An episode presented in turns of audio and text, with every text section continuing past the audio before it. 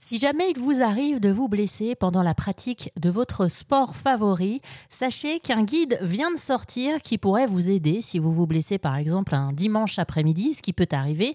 Blessure pas grave évidemment, mais vous auriez envie d'en savoir plus. Alors plutôt que d'aller vous faire peur en cherchant des conseils sur Internet, quatre médecins ont choisi ensemble de sortir un guide pratique des gestes qui préviennent, qui soulagent et qui sauvent. Ce guide s'appelle Mini Duca, il est sorti aux éditions Télémac et cette semaine, on en parle avec le docteur Minet, l'une des co-auteurs du livre. Par exemple, vous êtes, euh, je prends des exemples, mais vous êtes euh, le dimanche après-midi en tournoi loisir, euh, je sais pas, de badminton, et vous vous tordez la cheville. Et souvent, les, les pratiquants viennent me voir en disant Ah, je me suis tordu la cheville, est-ce que tu crois que c'est la peine que j'aille chez le médecin ou que j'aille aux urgences.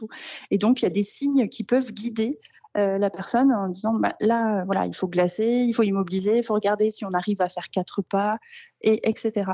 Pour au mieux orienter euh, la personne qui est blessée. Alors, on va le faire hein, d'ailleurs ensemble, euh, docteur Minet.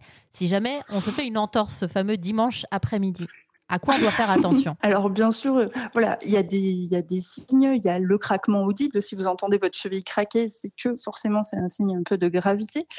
si vous n'arrivez pas à faire quatre pas après l'entorse aussi, c'est un signe de gravité.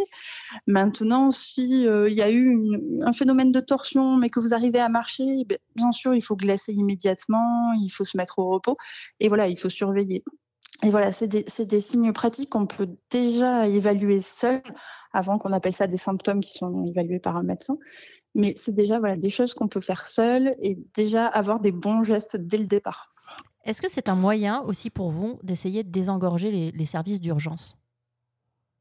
Alors bien sûr, ça aussi, cet effet-là, l'important, c'est que l'accès aux soins soit bon pour les patients, mais aussi adapté. C'est-à-dire que si euh, les patients peuvent euh, prendre en charge certaines pathologies, euh, alors seuls, j'allais dire, mais pas forcément, mais au moins les premiers, les premiers gestes pour que ce soit adapté avant de venir nous voir ou même qui se débrouillent seuls, pourquoi pas. Mais aussi c'est l'inverse parce qu'on dit souvent que les patients ils, vont chez le médecin pour rien, mais il y a aussi l'inverse, il y a ceux qui veulent pas déranger et euh, qui disent oh vous savez euh, moi quand je marche j'ai mal à la poitrine mais c'est normal je suis vieux.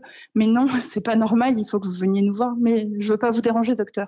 Eh bien non il faut que vous preniez soin de vous. Il y a aussi cette population là qu'il faut qu'on guide euh, pour venir nous voir quand c'est nécessaire.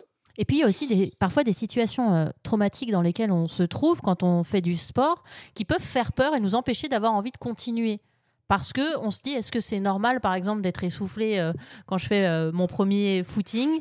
Et, du coup, moi, par exemple, étant très sensible, c'est souvent ce qui me freine après. Je me dis, oulala, ce corps, il est en train de un peu trop parler. Donc, on va lever le pied. C'est un moyen aussi de montrer aux gens qu'on peut faire du sport, oui, tout en faisant attention et vous donner tout un tas de conseils pour ça.